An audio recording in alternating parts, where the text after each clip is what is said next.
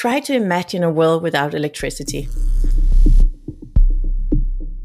One where you cannot preserve food in your fridge or charge a phone that allows you to connect with family and friends.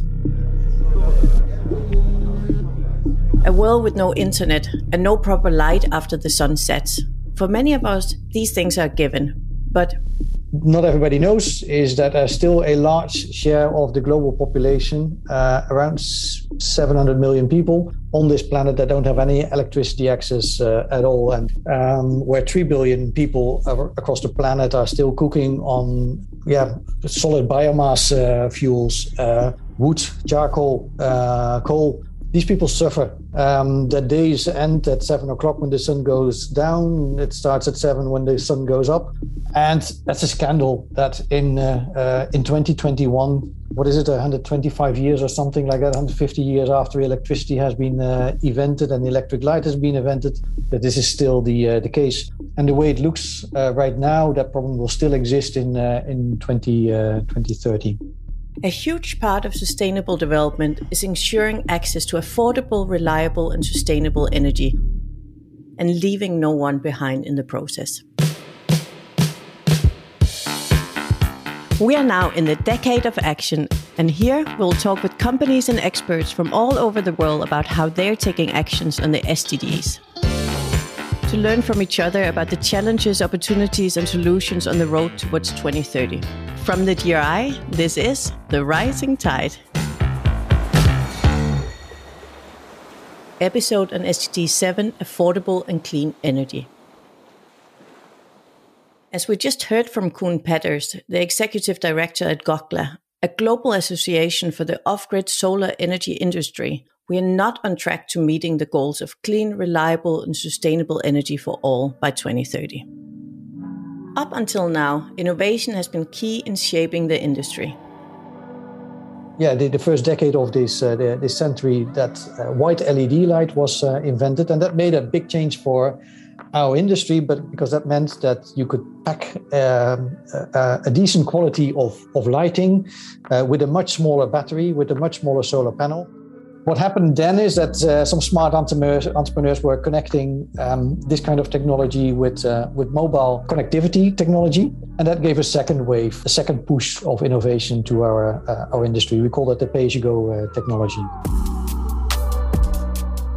And what we see now, the uh, the next wave of uh, of innovation is trying to use those assets of solar home systems, and people are also trying to companies are also trying to use those assets to provide other services to households. Some of the larger companies were real pioneers, having laid the foundation for significant impact in the energy industry. Some of the larger companies are those that were the early pioneers in our industry. D-Light, uh, Greenlight Planet. Um, they are what we call vertically integrated companies uh, that, manuf- that have designed and have product manufactured in uh, in China, also providing that pay-as-you-go uh, technology or doing cash sales, uh, having their own sales agent, but also maintaining networks of distributors that that work for them, and they operate in tens of countries then there's many companies that are trying to do similar things. Uh, what we see is companies are trying less hard right now to be fully vertically integrated companies. So they either they focus on being a manufacturer of new products that uh, they're trying to seek uh, new customer groups and then what we also see is uh, is new companies, um, African-owned distributors that are buying products off the off the shelf from those manufacturers uh, and from importers, and trying to find new customer groups, trying to set up new pay-as-you-go uh, business models in African uh, countries. We see some companies that are trying to service these markets. There are there's about a half a dozen companies that are providing the software solutions for pay-as-you-go uh, uh, uh companies and, uh, and platforms. Uh, there are companies that are focusing on uh, investment solutions. There are consultants that are specifically focusing on addressing the financing needs and and servicing needs of those those companies. So it's becoming a bit of an ecosystem. But not every solution is a success.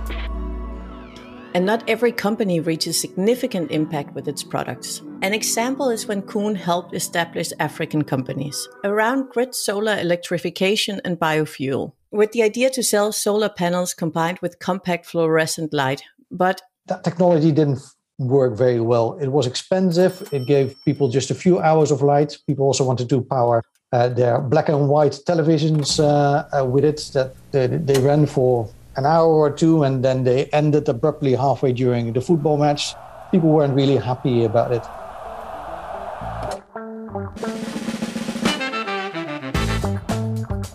The other was a, a Jatropha biofuel uh, uh, company, and Jatropha looked very promising uh, at the beginning of this uh, century as a new biofuel. Um, but it was a hype. It was also the financial crisis, uh, so the investment that we saw coming didn't materialize. The company was struggling to, to raise finance and uh, to scale up.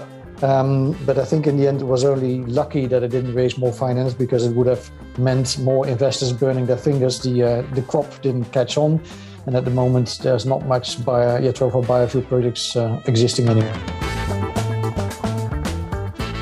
But failure as such is not something unusual for industries, and it's not necessarily a tragedy either. Fail fast and fail often is probably Silicon Valley's most striking mantra in the pursuit of life changing innovations. And Silicon Valley has previously expressed interest in the off grid solar energy too, with expectations of unicorns and fast growth. In the begin, early years of uh, of this, there were uh, there was definitely enthusiasm from Silicon Valley, where they saw similarities in the trajectories of companies, and they were expecting that there were um, unicorns like the, the companies valued at a billion dollar possible in our, our industry and fast growth like we saw in Silicon Valley. I think the, the years after that were giving us a little bit of a, a sanity check on uh, on that front we are still a hardware industry. You can't get electricity access to households without getting hardware to them. And when you have hardware, then you also need to service that, and there's a, a supply chain that needs to go back to uh, um, to to make it circular and make sure that we deal with the e-waste at the end of the of the line. So it's not like a, a software company where you can almost zero costs multiply your number of uh, of customers. Those kind of breakthroughs you should not expect in our industry. So that's the nature of the industry taking into the account that there's a cost to scalability and that the customers often live in volatile markets. So the price point needs to be kept as low as possible. This makes it very hard to develop a profitable business model. What we see right now, some 10 years in, is that we also need to uh, accept as an industry that the profitability story that we had foreseen for our industry a few years ago is not really materializing as much as we are uh, we were hoping. Selling uh, energy access products to poor people in uh, often remote areas is uh, of course is very hard. We need to do that at, at, price points as low as, as possible. But what we've seen throughout those eight years or so that i've been working with gogla is the, the, the vast challenges that are being thrown at this industry. Uh, covid is of course a massive incident that, that's hurting economies and industries everywhere. But also without covid we had droughts we had locust plagues we had demonetization we had currency slides we had civil war. Uh, there's always massive incidents that are making life hard for our companies. And what we see is that under those circumstances, our industry has been resilient and has been um, realizing a an impressive growth, but is also at the moment becoming a bit stagnant in uh, in reaching a next level of, of growth. We're not really meeting the expectations of, of private and commercial investors. They find it a risky business. Some of that because they don't quite understand our industry, but some of that also because the the risks are, are real. It's difficult to uh, uh, to sell in these uh, these markets. So the industry is resilient and has experienced impressive growth despite the obvious challenges. But what is then needed to break the stagnant phase and take the development and the access to off-grid solutions to the next level?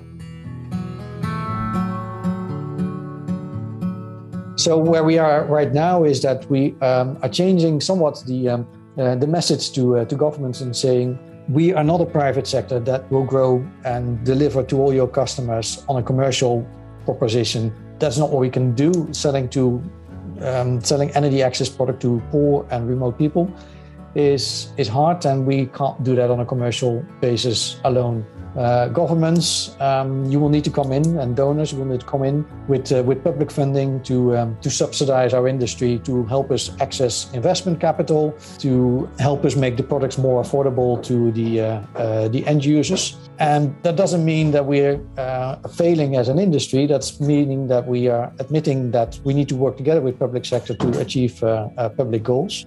And we think it's entirely justified because all the other routes towards electrification are going to take more public funding. Our electricity connections in, in, in your household and in my household are almost 100% uh, subsidized, and then we pay for the electricity that um, that comes into the uh, uh, the socket, and that's uh, a price level that's cost recovery and making a margin for the utilities. But the initial infrastructure and the the connections have been vastly subsidized. And if you look at all the options that we have to electrify households in uh, in Africa and Asia, where people still need to be electrified, then the most cost-effective route is to do that through uh, off-grid uh, solutions.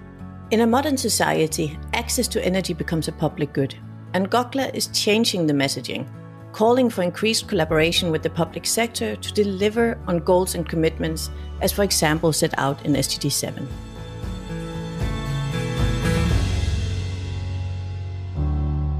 Uh, when I joined this industry in 2014, the feeling was that this industry had uh, solutions towards energy access that the uh, um, the, the public-owned utility companies and uh, the, the government-led infrastructure development programs couldn't offer, but that they would not recognize. So this is an industry that tried to sit under the radar, trying to provide services to uh, to households, but not getting too much on the radar of governments because that would only spell trouble, such as regulation and import duties and uh, quality standards and price regulation, etc., that everybody was scared and afraid of. Also, um, subsidy schemes uh, um, where the talk of the day as a, as a complaint. People talked about subsidy schemes and giveaway schemes as something that was disrupting uh, the market situation for our, our, our members some five years later, uh, we saw that uh, that differing. We saw that changing, and we felt that actually we needed uh, governments to understand our uh, market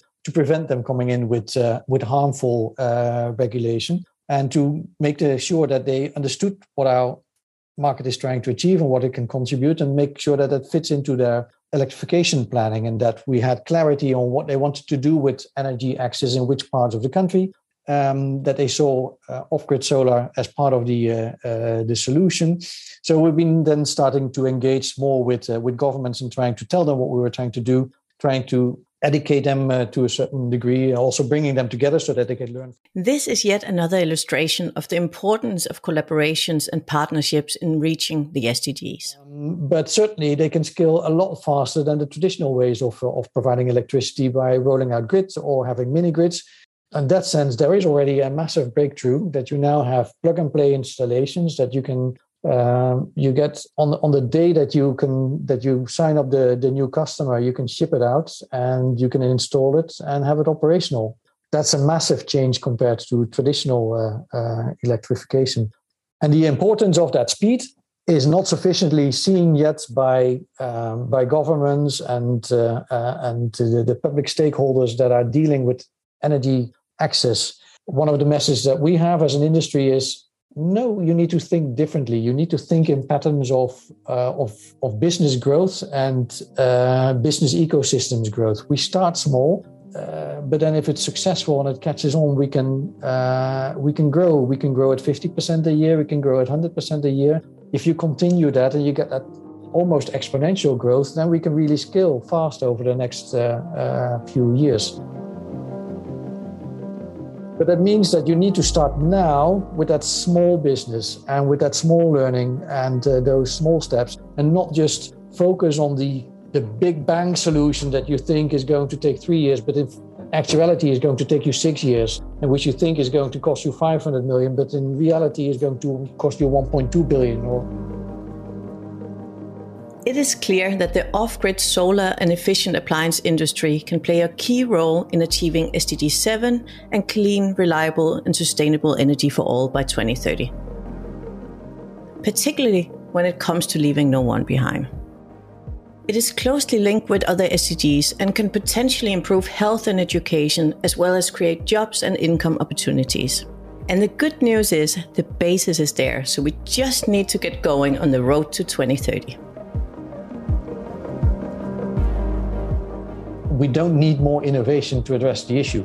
We, we have the technology at hand, we have the business models at hand, uh, we have the public private sector cooperation programs. We know the what it takes to really roll out these middle business models and scale up and reach everyone before 2030. We need to get going, and we need to make sure that uh, we make progress on starting with small subsidy schemes and investment promotion schemes and uh, the, uh, the, yeah, the, the, talk of the town uh, in our industry is result-based financing schemes as the, the way of using public finance in the most in, in an effective way to promote the market without being very disruptive for the uh, the market. So those result-based financing schemes they work uh, quite well. They've been piloted in uh, in a number of countries and situations and regions, and they work.